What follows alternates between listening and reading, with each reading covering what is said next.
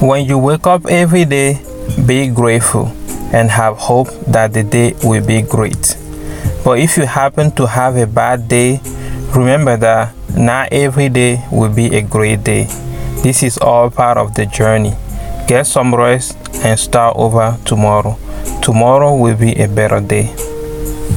Surround yourself with people who have the same goals as you do.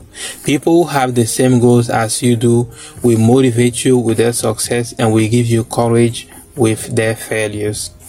Be careful when taking advice from people who have not yet accomplished what you want to accomplish because in my opinion if they have not yet accomplished what you want to accomplish they cannot teach you how to do it